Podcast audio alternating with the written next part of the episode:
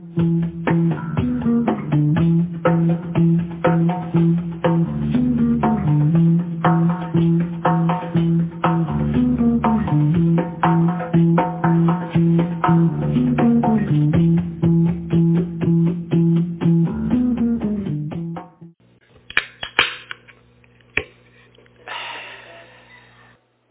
good evening, everybody. Welcome to Bible study.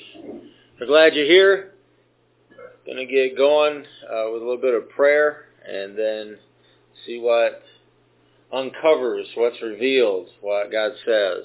And uh, let's pray. Father, thank you for the opportunity to gather in the name of Jesus. We ask you, Jesus, that you would lead us, guide us. We pray that you would teach us tonight, and we ask for your revelation. I pray that we would have ears to hear what the Spirit would be saying tonight. And I pray that we would be ready to receive. Uh, God, if things need to change in us, I pray that you would begin that process tonight. If things need to be renewed in us, I pray that we would experience that tonight. God, I ask you that we would have a renewed hunger, thirsting after your word and after your presence in our life. So God be glorified. I pray you, you would just speak.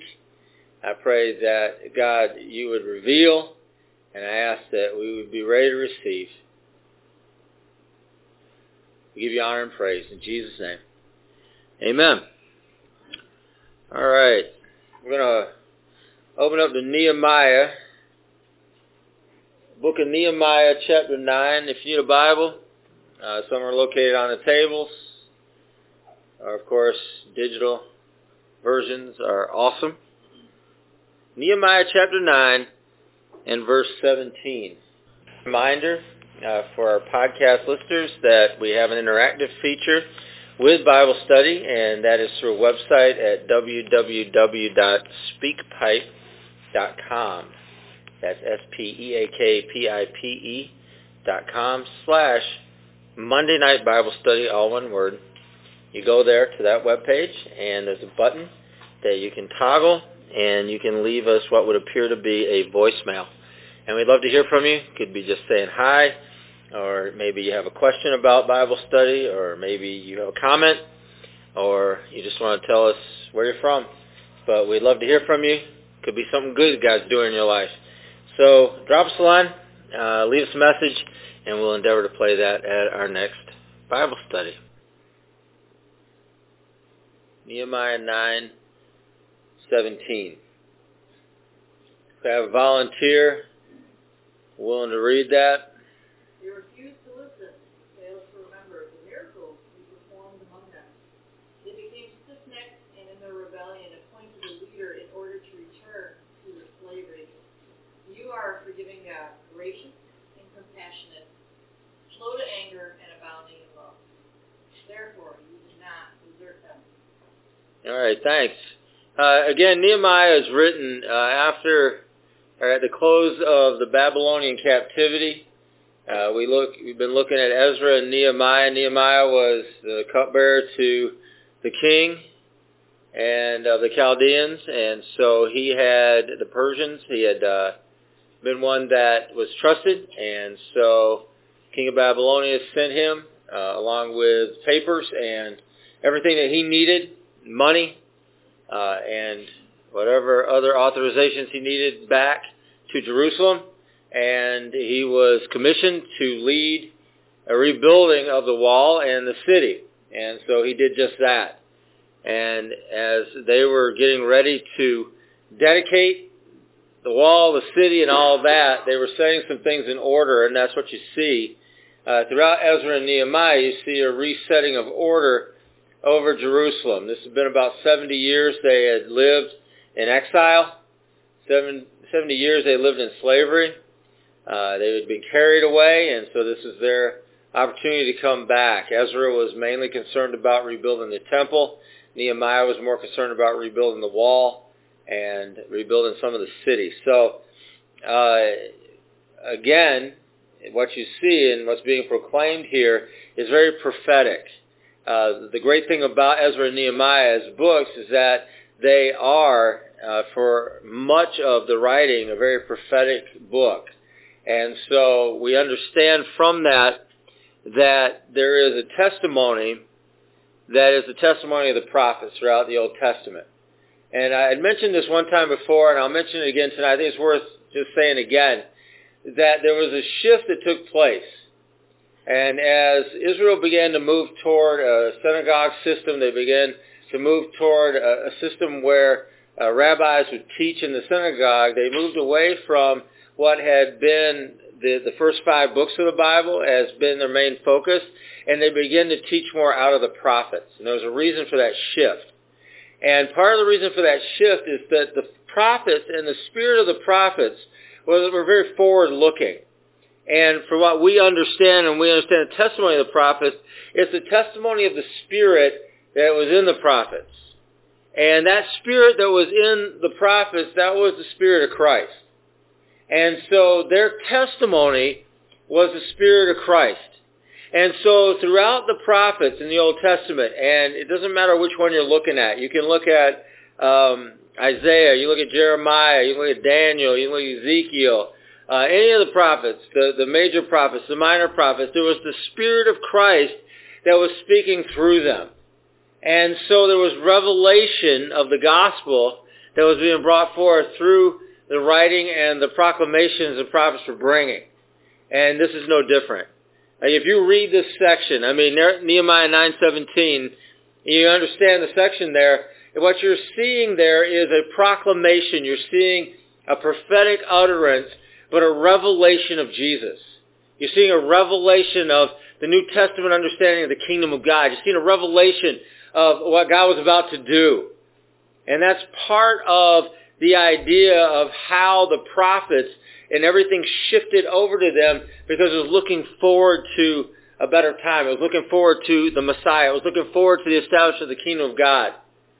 Looking forward to what God is going to do and what God is doing. And so there was a shift that took place with that.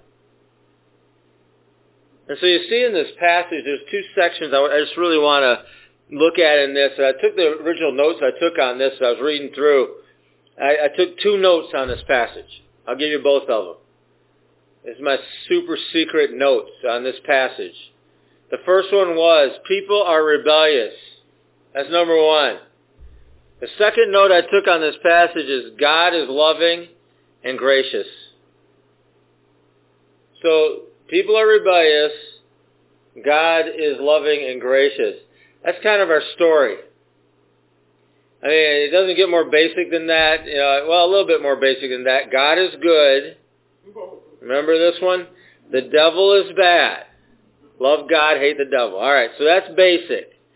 But if you begin to describe the human condition, you want to describe our condition before God, how we exist, where our relationship and the basis of our relationship comes from with God. The basis of our relationship comes from God is number one, we're going to need to know who we are. First of all, who am I? I'm rebellious. Who am I? I'm disobedient. Who am I? Read down that whole list. That's who we are. And it's, it's no secret. You can pretend it's not true. You can pretend that you're something else. And like I said, I've met little old ladies in churches. I travel from church to church, and I meet little old ladies, and they would tell me, and, and they'd introduce themselves in such a way as I say, oh, well, it's a pleasure to meet you whatever, and they'd say, you know, I haven't sinned in word or deed in 40 years. That's just not true. I didn't say anything to the little old lady because, I mean, who am I to rock her boat? All right, she's probably a 100 years old for all I know. But that she wanted to make sure I understood she hadn't sinned in word or deed for over 40 years. And people used to say things like that because they believed it. They really believed that. And yet, we understand that we're rebellious by our very nature. That regardless of how far we think we've come in the last 40 years or however long it was, we, we still don't have a leg to stand on in our own righteousness, and we never have. And so understanding that we don't have that leg to stand on and really accepting the fact that we're just a rebellious people and that we refuse to listen, we forget what God does, we have a progressive stubbornness about us, we have a refusal to obey and we seek the approval of others. That's everything he mentions there. Yeah, that's our condition. And that was their condition. I mean, you look back and we think people were so different, you know, so long ago. I mean, you think George Washington was different than you. Well, maybe he had wooden teeth and he wore a wig, but in, in, when it comes right down to human condition, he was the same. And you go back further than him. You go back more than 250 years ago. And you go back 500 years. You go back 1,000 years. You go back as far as you want. People are people. And our condition hasn't really changed much over all that time. And, and what's amazing about all that time is that God loved us that whole time, and he still loves us.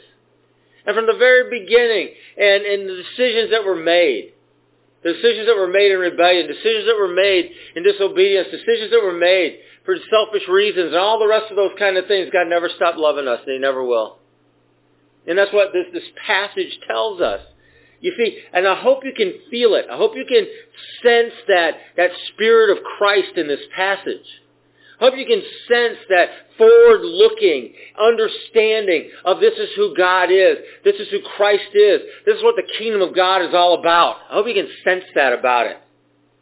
Because at the same time that it's saying we are rebellious, it's also saying that God is loving, God is gracious, God forgives, God is full of grace, God is tender, God is kind, God is slow to get angry, and God never leaves or forsakes us. Yeah, that's in the book of Nehemiah. Describing a situation with the children of Israel that took place in the wilderness when they were being led by Moses. This is about a people that had just spent 70 years in captivity because they couldn't right the ship out of rebellion.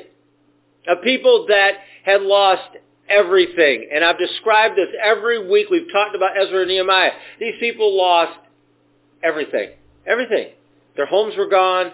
Their properties were gone. Their possessions were gone. The city had been burned to the ground and destroyed. They lost everything. The temple was gone. They had nothing. And it was all because they just refused refused to right the ship that they were on. They were given the opportunity. How many prophets were sent to them say you need to right the ship? Many were sent to them. How many people rose up and said we need to do this? Many rose up and said they needed to do this. And yet they did whatever they wanted to do. That is the human condition. And so as a result of their decisions, they ended up in Babylonia 70, 70 years, lost everything. And so this is their return. And they're being reminded of a people that had crossed a vast wilderness, right? And who had inherited the promised land to start with. But how they had also lived in rebellion. And they had refused to listen. And they had forgotten the miracles that God had done. They had become progressively stubborn. They had refused to obey. They had sought the approval of others, and they even wanted to return to their slavery. That's what they wanted to do. And yet, God never left them nor forsook them. He loves them and mercy on them over and over and over again, forgave them over and over and over, was full of grace in their life over and over again, showed himself as tender and kind. Over hundreds of years he was slow to anger slow to anger. And he never left him. He never forsook him at all. And you're being reminded this is the God we serve. They're being reminded this is the God that had now led them back again. For what? Another opportunity. Another chance. Another moment. if you go up to and start with the first thing about people being rebellious. You know, rebellion takes different forms. Because you can say, well, I'm not rebellious. Well, you might not be obviously rebellious, but rebellion takes different forms. Especially, especially if you grew up Christian. You've learned to be rebellious without drawing a lot of attention to yourself. Probably. If you're any good at it, you figured that part out because that's what people do. They want to do what they want to do, and so they learn how to be rebellious, but they don't want to draw attention to it, and they don't want to get people angry at them, And so they're just quietly rebellious. Well, that's the sneakiest kind. Because if you're that quietly rebellious that you're fooling the people around you, then maybe you're just fooling yourself too. And so I want to encourage you to really think about that, that rebellion can take a lot of different forms. It can look a lot different on a lot of different people. I like obviously rebellious people. They're easier to figure out. Obviously rebellious people, that's my kind of people. You know, they just say, nah, I ain't doing that. Okay. I mean, I was just talking to somebody today. I was talking to Kaylin or somebody, and uh, there's people that I train. And I'll tell them, okay, this is what we're going to do. We're going to do A, B, and C, and they'll just look at me and say, I'm not doing that. All right. I'd rather them tell me that than just kind of, you know, kind of half-ass it and just not do it the way it's supposed to be done because they don't want to do it in the first place. I'd rather just say, I'm not doing that. All right, well, then I'll figure something else they'll do. And I'll just get them going on that. And so you, know, you kind of understand the difference between what I'm saying here is that there are certain people, they're just going to tell you flat out, I ain't doing it. And then there's other people, they're just going to like, you oh, know, yeah, or they'll make some excuse about it, or they'll ask you, this is my favorite.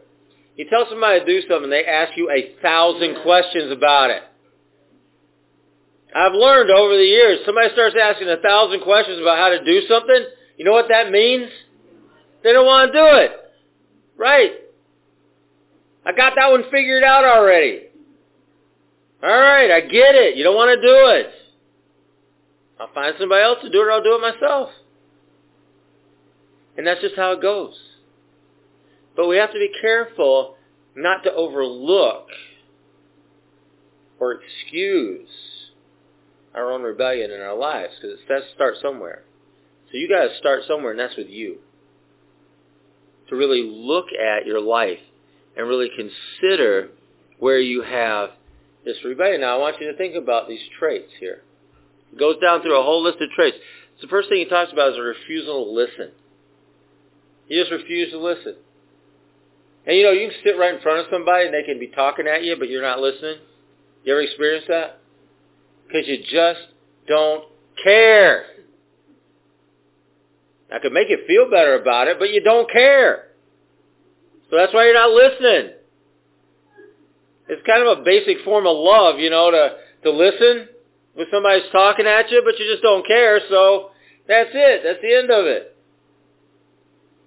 And so I want you to consider the fact, number one, that refusal to listen. Well, that shows that there's a heart somewhere in you that is a little bit hard or a little bit cold. That's what it is. And whether it's other people that you're just sitting there and you're like, I don't care. Now, you're probably not going to admit that because that don't sound very nice, does it? It's just the truth. You just don't care. And I've been around a lot of people, and I, you know, I'm kind of a professional listener, and and so it's you you listen if you care. If you don't care, you don't listen. That's it. Period.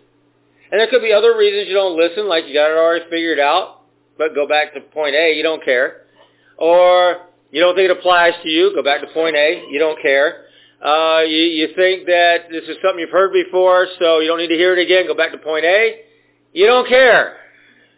Now, I, I, I can tell you some other reason or whatever, but I mean, that's kind of boils it down. Somebody look at 2 Corinthians 10.5. 2 Corinthians 10.5.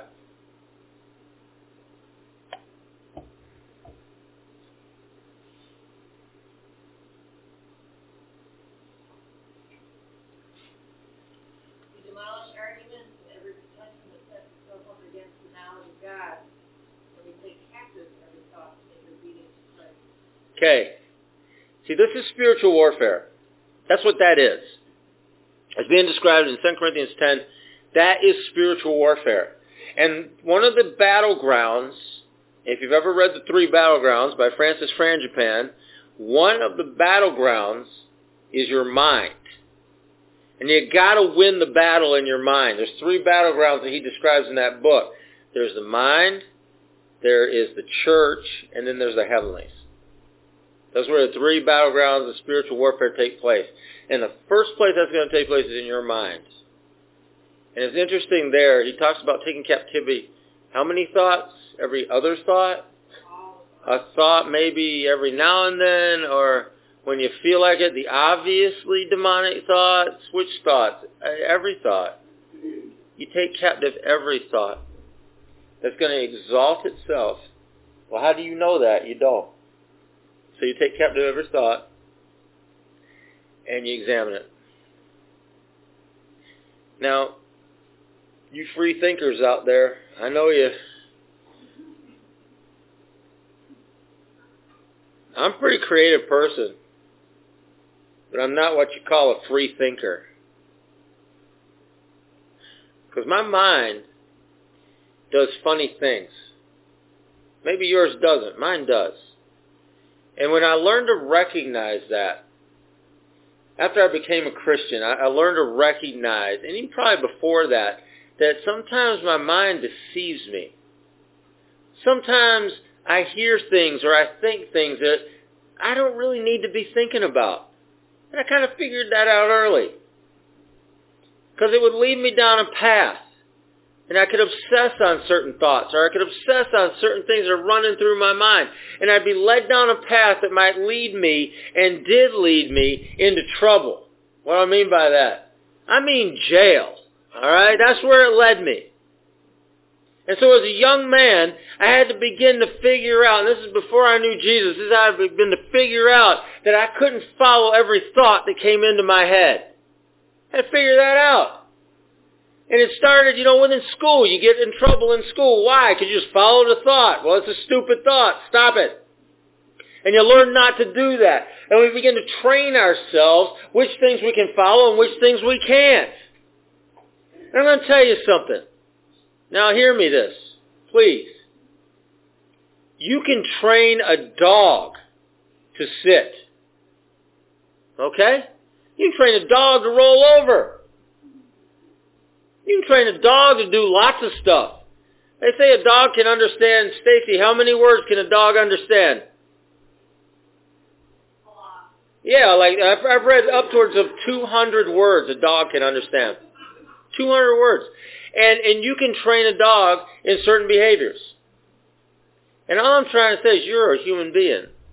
You got a good working brain in your head. You can train yourself in ways of doing things and in ways of thinking. You can. Because if a dog can figure it out, you can. And I'm saying that, and, and I hope you understand me, because I want to eliminate some of the excuses that we have. Well, that's just the way I am. Well, my dog, when I first got him, he used to poop in the house. You know why? Because that's how he was. I had to train him not to do that. Hey, let us know when you need to go out, buddy. And then he does. We walk him out. He used to pee in the house. Let us know when you need to go out, buddy. And he did. It's miraculous.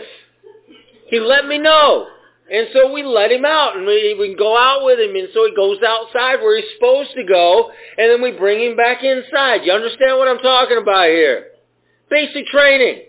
Basic training of the mind. Basic training of your will and your emotions basic training of who you are without excuse.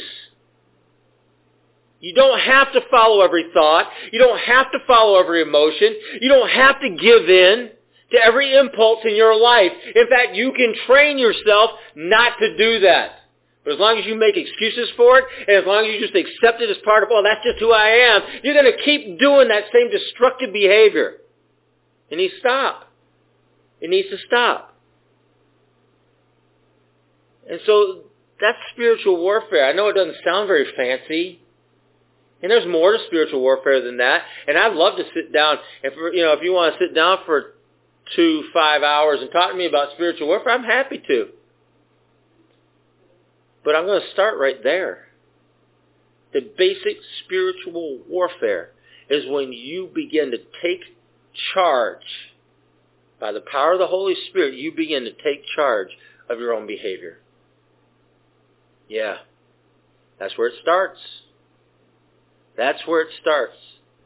And all of a sudden, you're confronted with, I need to stop this destructive behavior in my life.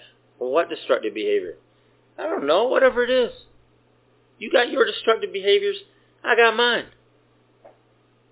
And so we need to take charge of that. That's part of the warfare aspect of it. It's part of the self-discipline aspect of it. It's part of us rising up against the destruction of the devil in our lives and saying, no, I'm going to do something else. The same thing I'll talk to you about is forgetting God's miracles, not being mindful of God's works and wonders in our life. We find ourselves not mindful of his works and wonders in our life, we find ourselves forgetting who he is. And that's a problem. You know, it's a problem when you begin to forget who God is. You know, you got the same problem when you forget where you came from too. But you forget where you came from and you forget who God is. And that's a recipe for disaster. Am I saying you gotta live in where you came from? Nope. Not saying that at all. God, we, we all have some, some pretty miraculous stories of God's deliverance. God took us out of certain places. God took us out of certain things. God took us out of certain situations. God delivered us from certain powers of the enemy and all that. And it's important, you know, just as important as we look at that and we say, yeah, God did all of those things. You know what's really miraculous about that? It's where he took us from. And it's okay to remember that. I remember where I came from. I'm okay with that because I know where I'm at now. And I'm not there. And there's something really powerful about that.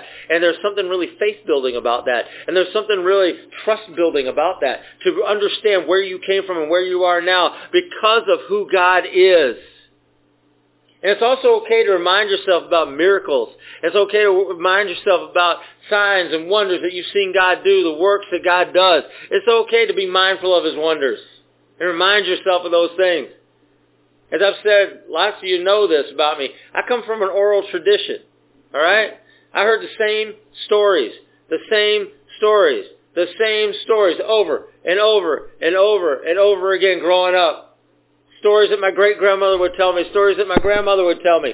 But all of these stories that I would hear over and over again, that's how knowledge and that's how history was passed down to us.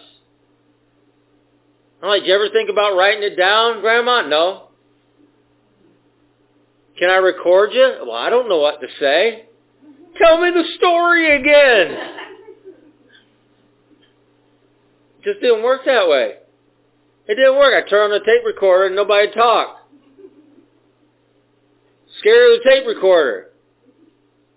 And so I just hear the story again. And I hear the story again. I hear the story again. And I know I drive some of you crazy. And I tell you some of the same stories over and over again. And I know you think I'm getting senile. It's just the way it goes. It's just how it happens. I didn't forget I told you. I'm just telling you again. That's how it works. And so these people, they came from a very oral tradition and they would tell the same stories over and over and over and over again. And somebody eventually would write it down. That's how we have the Bible. But I mean, people would just tell the story. Or the prophet or prophesying. He had a scribe sitting there writing down what he was saying. Same with Jesus. Jesus would speak and, and, you'd have the gospel writers or those that were with him and they'd either, either retell what he said or somebody that was sitting there would write it down. And I know we like to think of it as a lot more precise than that, but it wasn't. It wasn't. Because, I mean, you, you watch even Happy Jesus, the, the show Happy Jesus, whatever it's called, The Chosen. And, and, you, and you got that little guy Matthew that has, you know, Asperger's following him around and just writing every word he says. I don't, I don't believe that. I just don't believe that. I don't think there was anybody just writing every word that he said. I think that satisfies a Western need for precision in what we're hearing or reading. That's what I think that does. Because I'll tell you a little secret about the Gospel of Matthew. It wasn't the first one written. Gospel of Mark was the first one written. So whatever's in that series, and Matthew's scribbling down everything, well, he sure didn't get it done, okay, in reality. But we love that. Oh, look, he's an eyewitness. He's writing it down right then. Likely didn't happen. But likely they told the same stories and they repeated things that they had heard and they said the same things over and over and over again until maybe that little guy, if he, if he had, you know, whatever he had, Asperger's or whatever, and he finally wrote it down. Well, he wrote it down and he created this gospel and it was circulated throughout the churches. Awesome! Or Mark was circulated throughout the churches. Awesome! Or Luke or John or whatever happened being circulated throughout churches. We needed that. But that satisfies, that, that's in there to satisfy us because of whatever need we have. You know, there's, there's millions of Christians in China and they didn't have a full Bible for a long time. Did you know that? They were living off of scraps of the Gospel of John for a long time. Some of them nothing. But they would just retell the stories over and over again. It's okay. Relax. It's okay. There's a primitive faith that God releases. There's a, there's a primitive understanding that God releases. There's revelation that God releases. It's okay. You don't need to somehow fix that. There's nothing to fix. Church in China is growing just fine. Whether it's according to Hoyle or not, by your standard. I have no idea. Don't really care much either. You know, we're arguing over translations of the Bible. You know what Bible they use in Senegal? I mean, seriously? How old that Bible is? You know what Bible they use in Germany? Martin Luther translated it in the 1500s. Good enough. The Louis Segond in France. Bible that many people use still in Senegal, how old that translation is. Translated by a guy. Same thing, Martin Luther, translated by a guy. Good enough. We're going to argue over what? Stupidity? Yeah. Yeah, stupidity. I used to have to get up and fake preaching out of a King James Bible. I literally have a King James Bible, but I'd have to translate it as I would read it in front of churches. Why? Because there were certain segments of the population I was preaching to that required a King James Bible, but they couldn't even understand it. I'd have to translate it on the fly. As I was reading out of it, I'd have to change the words so people could understand what I was talking about. How ridiculous is that? I used the NIV for years, and not in church, but I used the NIV for years to the point the cover fell off of it. That's how much I read it and used it. I had it one time at a youth meeting. I still use a youth meeting because they don't care. And I, and I had it one night at a youth meeting, and I had a pastor. He said, "Hey, brother, can I talk to you after the service?" I'm like, "All right." This is out of Rochester, west of Rochester, and he's like, "Come on here with me." And he go, takes me into the Christian bookstore that was part of their church. It's a huge church. Had a nice Christian bookstore in it. He's like, I want you to pick out a Bible. You can have one because I see your Bible's falling apart. Well, it's falling apart because I like it.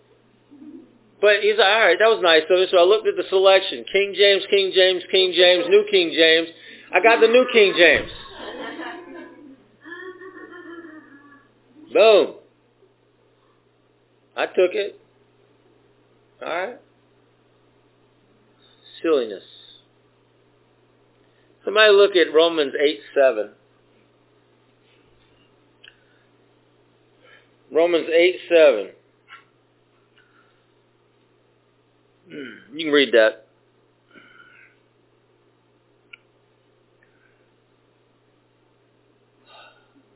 The mind governed by the flesh is hostile to God, does not submit to God's law, nor can it be so. All right. So that, that gives us an idea of how this happens. The mind governed by the flesh. All right. I mean, you think about what that means. It's, it's a mind that's governed by things not of the spirit. Let's go that way. And so we're not really that concerned about things of the spirit, so our mind is governed by stuff that's not of the spirit. What could that mean? Well, that means, well, do you live your life worried about what people think about you? Well, then your mind isn't governed by the spirit. Do you live your life worried somebody's going to judge you? Then your mind isn't governed by the spirit. You go, you start going down a whole list. It's like I, I guess I can make something up to make you feel better, but it really speaks to us about kind of where we're at. And the problem is that where we're at, we're in this space where really we're not going to be able to live in harmony with what God has for our lives.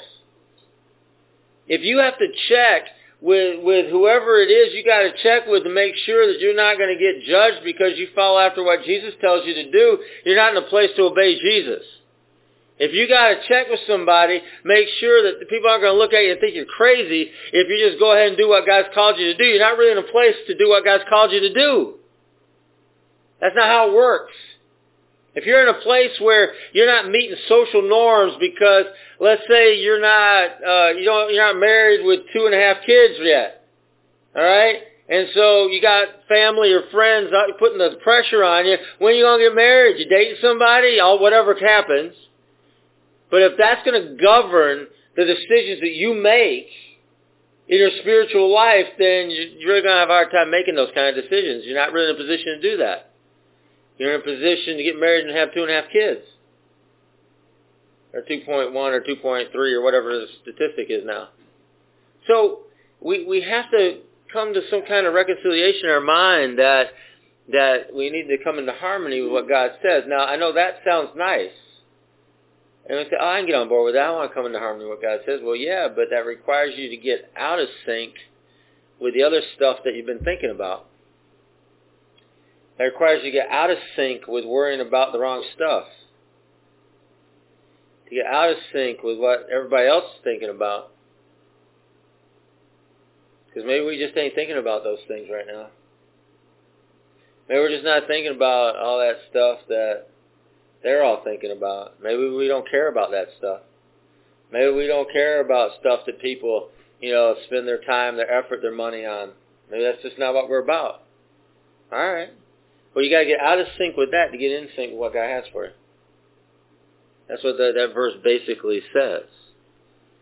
And, and I want you to think about, he didn't mention something here, and I, I'm going to say this, I'm going to kind of get through these, but I just want to point out some areas in us.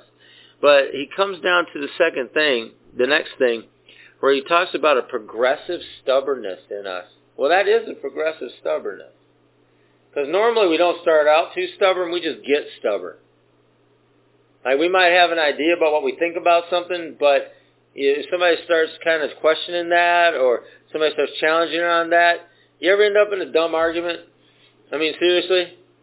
Where you end up taking a position you don't even know if you even believe in?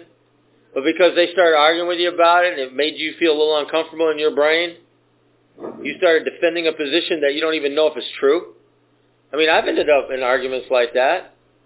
I think over time I've learned to laugh at those moments.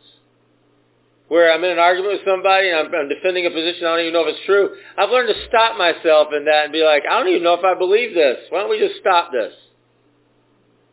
Because maybe I, I got uh, comfortable with some dissonance that was being brought about because of somebody saying something to me. I didn't have an answer for it.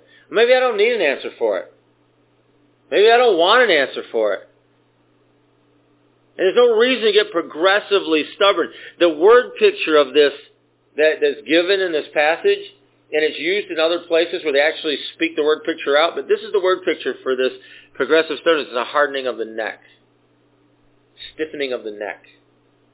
And in the Bible, if you've read enough through in, in certain versions of the Bible, they talk about stiff-necked people. And that's who the Israelites were. They were stiff-necked people. And so that's a progressive hardening of the neck. Now, when I was first a Christian, I read, there was a passage I read in the book of Hosea. And in this passage, it just talked about how someone who continually stiffens their neck, and this is over time, it's not just, you know, like right now in next few minutes, but somebody who stiffens their neck over time, over time, over time. But someone who does that will be cut off and that without remedy. And I remember reading that when I was just real young in the faith. Before I even understood everything that was going on with that. But reading that passage and really thinking about, you know what? I do not want to be that. I do not want to be that stubborn. And I'm not talking about getting something in your face and getting something moving ahead and having your face set it as hard as flint and just, just pushing through. That's not what I'm talking about. I'm talking about a stubbornness that keeps you out of the will of God and harmony with God in your life. that you keep resisting and you keep resisting and you keep resisting, eventually your neck's going to get stiff. Stop it. Stop it. Because that, that was what was happening here. Someone read Ephesians 5, 6.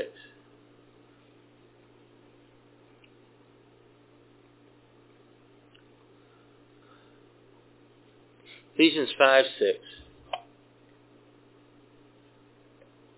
Let no one deceive you with empty words, for because of such things God's wrath comes on those who are disobedient. Now, you can come up with your own understanding of the empty words. You just come up with your own understanding of that. I think you know when you're speaking something that has weight and meaning to it, or you're listening to something with weight and meaning to it, and I think other times you know you're just listening to fluff. You're listening to stuff don't have that much weight or meaning to it. And and I think there's a discernment that's in us that helps us to understand the difference between those things. And not to waste our time. Waste our time on emptiness. And I'm a firm believer that it's the emptiness and those empty words that maybe we choose to believe because they, they might be convenient or they might back up something we want to do anyway. We choose to believe them and, and we become stubborn about it. And I think that really is a progressive stubbornness in our life because God is faithful to send challenges to that. And if we're reacting and we're arguing, we're arguing, we're arguing against what really is coming out, all right, that's that progressive stiff-neck stubbornness. And I'm going to argue this right to the end. Why? Because I just want to do what I want to do. And these words, these empty words, make me feel better about what I want to do. He talks next about a refusal to obey. And that idea of refusing to obey, that's where the, this obstinance comes in. And I'm going to describe it as just this. It is the persistent, it's persisting in disobedience after invitations to change. Because what we're talking about here takes place over a long period of time. Soon as something happens, you know, like today, tomorrow, the next day, this is what happens over a long period of time in our lives. People want to look at God and say, well, he's mean. You know, he just whap. He's going to get you. He's waiting for you to step out of line. Boom. He's right out. That's not how he works. Never, it's never been how he works. Ever. He never revealed himself that way. He's never shown himself that way. He's never acted that way. What happens is, is that there is a pattern, a persistence in disobedience that takes place in people's lives. And it's over a period of time, a long period of time, after many invitations for change, that something finally happens. But not right away. Not for a long time. Now I'm not supposed to tell you that because, you know, you got to stay in line. But I'm telling you that. Because the reality of it is, if you're honest about it, you know you're in line about some things, you're out of line about a lot of things. And God gives you opportunity to change. That's the gospel. Peter wasn't all the right, but he had opportunity to change. John wasn't all the right, but he had opportunity to change. All the disciples ran away and hid at the crucifixion, but they had opportunity to change. I mean, all those guys, I mean, they, they made mistakes. They said things they shouldn't have said. They did things they shouldn't have done. I mean, they just did. They went back to fishing. Even after Jesus had appeared to them, they went back to fishing. They had other things to do. They had opportunity to grow and they had opportunity to change. Because that's who God is. That's who God is. And, and you look at the arguments in the early church, but they had opportunities to change. Because we serve a God that is really super patient. You see, the people that Nehemiah, the people that are being prophesied to here, they would seek people that would would approve of what they were doing. You know, we like that. To seek the approval of us. Literally what they it says there, they appointed a captain to go back to Egypt. This came out of slavery in Egypt. They appointed a captain to send them back. Here they were. They just came out of bondage in, in the, with the Chaldeans, and already there was rebellion in the camp. Why? Because they're people. And so they were being reminded that that's just how we are. And we will find people that will agree with us. All right, I, I've, I've talked to so many people, and they'll ask me, what's your opinion on this? I'll tell them, oh, I don't like that. Okay. Well, they don't say they don't like it. They say, oh, okay, well, I'll pray about that. And then they'll go find somebody that'll tell them something else. All right. I mean, if that's what you want to do, go ahead. No stopping you. There ain't no stopping that process in your life if that's what you have in mind to do. Because you will find somebody that will agree with you. You just will. Where that means, wherever you got to go, as far as you got to go all the way to YouTube, you will find somebody that will agree with you. So convenient. Or you'll find somebody that just doesn't care and they'll just tell you what you want to hear. Or you'll find somebody that don't have an opinion. That's good enough. What do you think about this? I don't know. Oh, good enough. All right. Is that important? You'd know. And so they were, they were appointing someone to take them back into slavery. Well, yeah, that's what it is. That's what it is.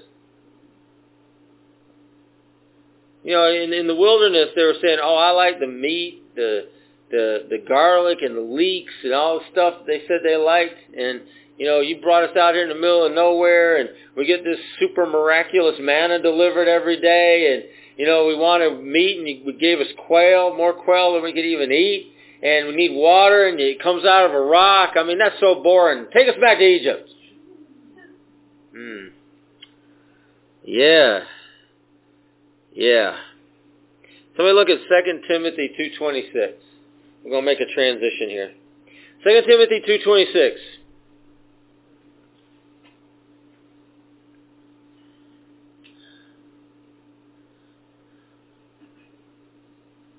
And they may come to their senses and escape from the snare of the devil after being captured by him to do his will. All right. The only reason I wanted you to read that verse is that we're transitioning now. All right? So we need to come to our senses. I, don't need to live in bondage. We need to come to our senses. I don't need to live like this. I need to come to our senses. I don't need to live in deception. I don't need to live in ignoring what reality is. I don't need to live in ignoring what God is saying. I don't need to live in ignoring His will, His purpose for my life. I don't need to live in ignoring what He's telling me to do. I don't need to. We come to our senses. You come to your senses, and that's where the escape is. It's like you wake up. I woke up, came to my senses, and everything looked different.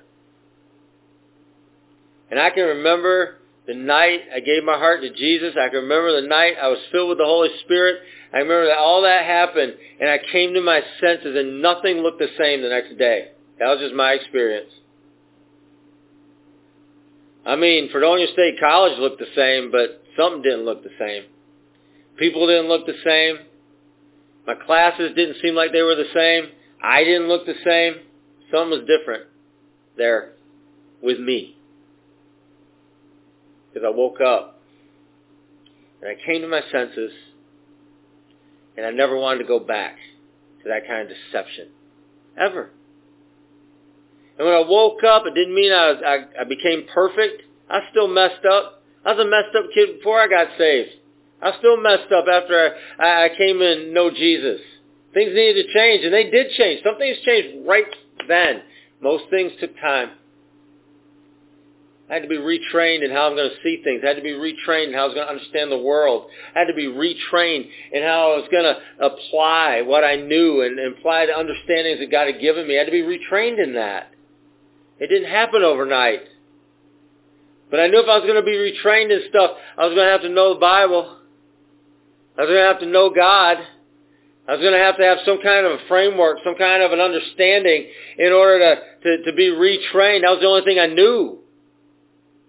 And so God began to show himself, and God began to show me stuff, and God began to allow me to grow and to, to change the way I was seeing things and change the way I was thinking came to my senses.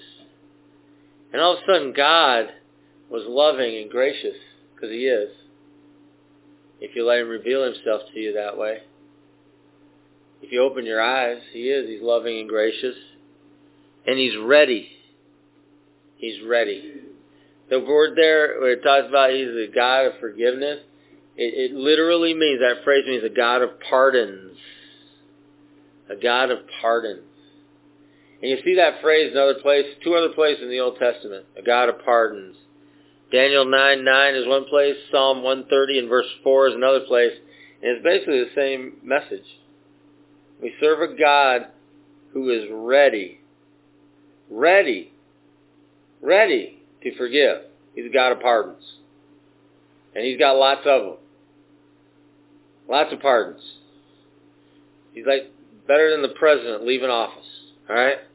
You know, when they issue all the pardons, get people out of federal prison? Well, he's got pardons for you. All right? All kinds of pardons. And he's ready to forgive. So what's holding it back?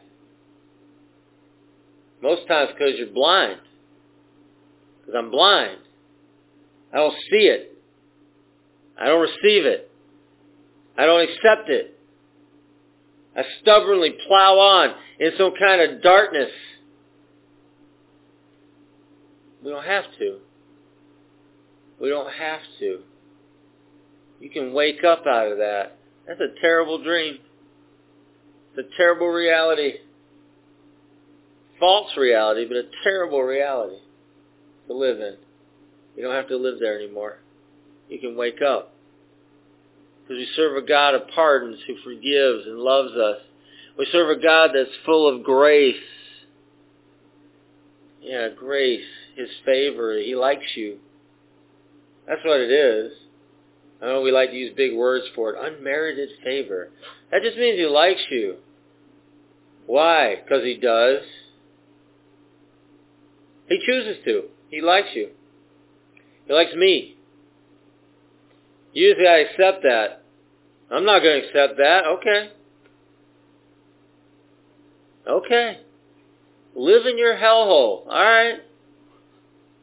I'll give you a handout if you want a handout of that hellhole.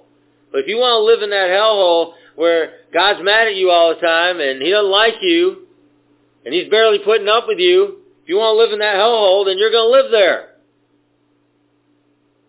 You have to make a decision one day that you're going to take a hand and you're going to get out of that hellhole and come into a place of reality where God likes you. And you know he likes you because he's done stuff to show you that he likes you. He sent Jesus. He likes you. He give you life, and that more abundantly, because he likes you. It's unmerited. Well, why does he like me? Because he does. You can spend the rest of eternity trying to talk him out of it. He's still going to like you. You can tell him every reason why you think he shouldn't like you, and he still will like you. Because that's just who he is. He's full of grace. He's full of grace. It never runs out. God is tender and kind. And you know, sometimes you don't think about God being tender and kind, but He is. He's plenteous in mercy. That's who He is. Somebody, let's look at a few verses here. Ephesians 4.32.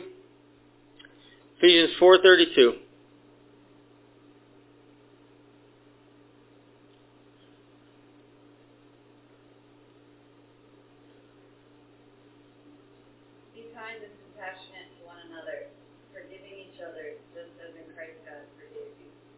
Yeah, so you're given, like in that verse, and I want you to think about that verse, you're given a, a command here, all right? Be kind and gentle and, and all those things, merciful to one another. But he gives you the reason why, because that's how God is with you.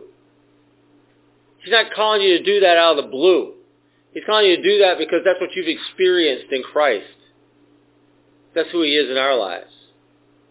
And, and learning to accept that. If you're not particularly kind or gracious or loving toward others, but likely you haven't experienced that in your relationship with Christ, and you need to.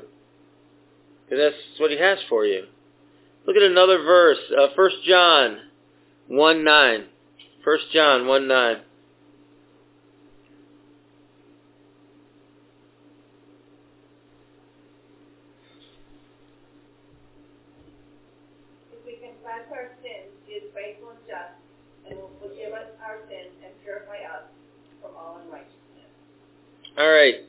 There, there's one thing, one thing that we need to do in that verse.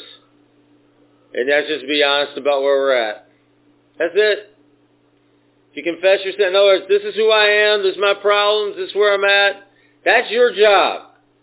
Then he does everything else. He's faithful, he's just, he forgives you, and he cleanses you from all unrighteousness. That's all him. But you gotta be honest enough to say who you are. That's the key to that. But there's something about that verse, and, and one of the first things it says about him, it says he's faithful. He's faithful. And in the end of this passage here in Nehemiah, again, prophetically, look at Jesus, all right?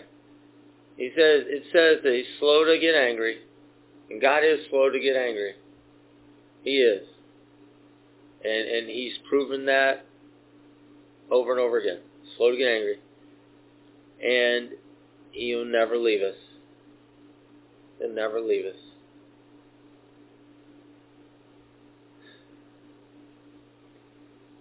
When you start to put your shortcomings on God, that's when God gets really small. And when you begin to put your personality and your shortcomings on him, your God's way too small. Way too small.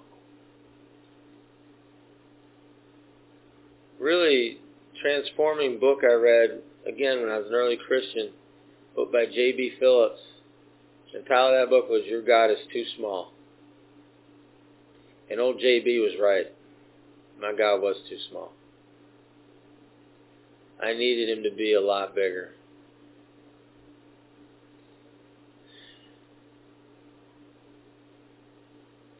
Got two verses to finish this up. Hebrews 13:5, Hebrews 13:5, and Matthew 28:20. Hebrews 13:5, Matthew 28:20.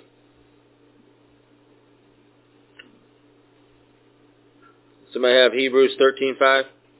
Keep your lives free from the love of money and be content with what we have, because God said, "Never will I leave you, never will I forsake you." Yeah.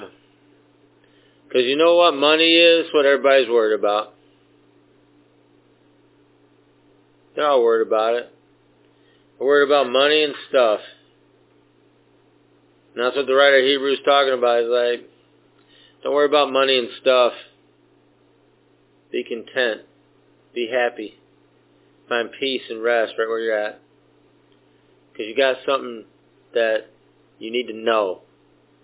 I mean, you need to know that God's never going to leave you or forsake you. He's faithful.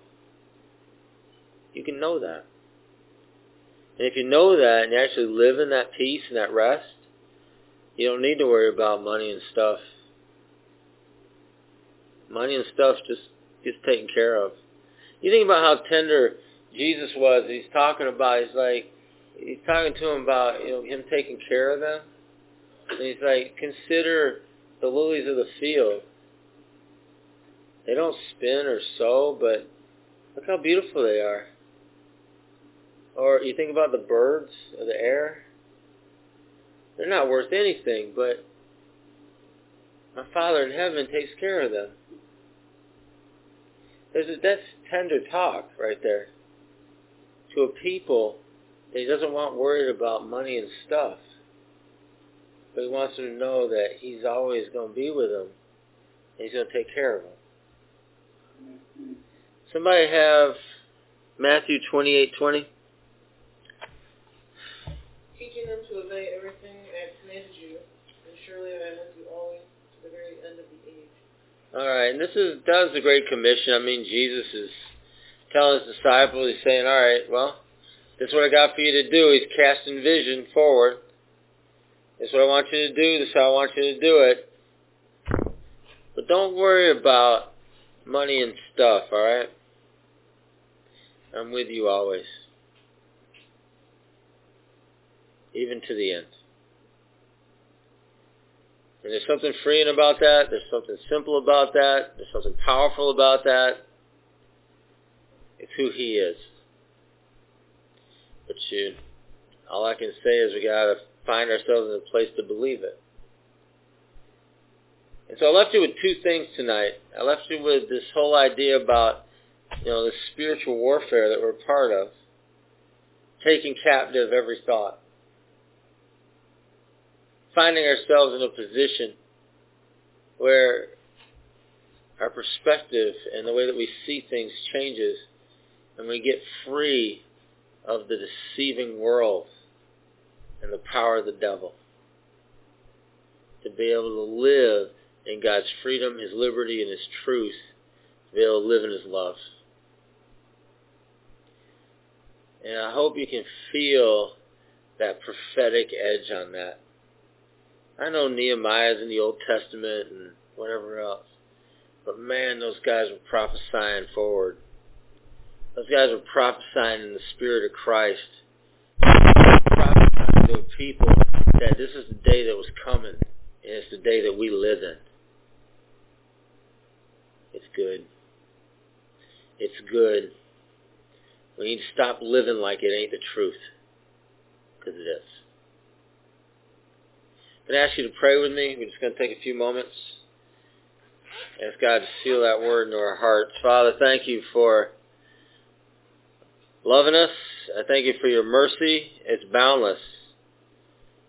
I thank you for your grace. It's boundless.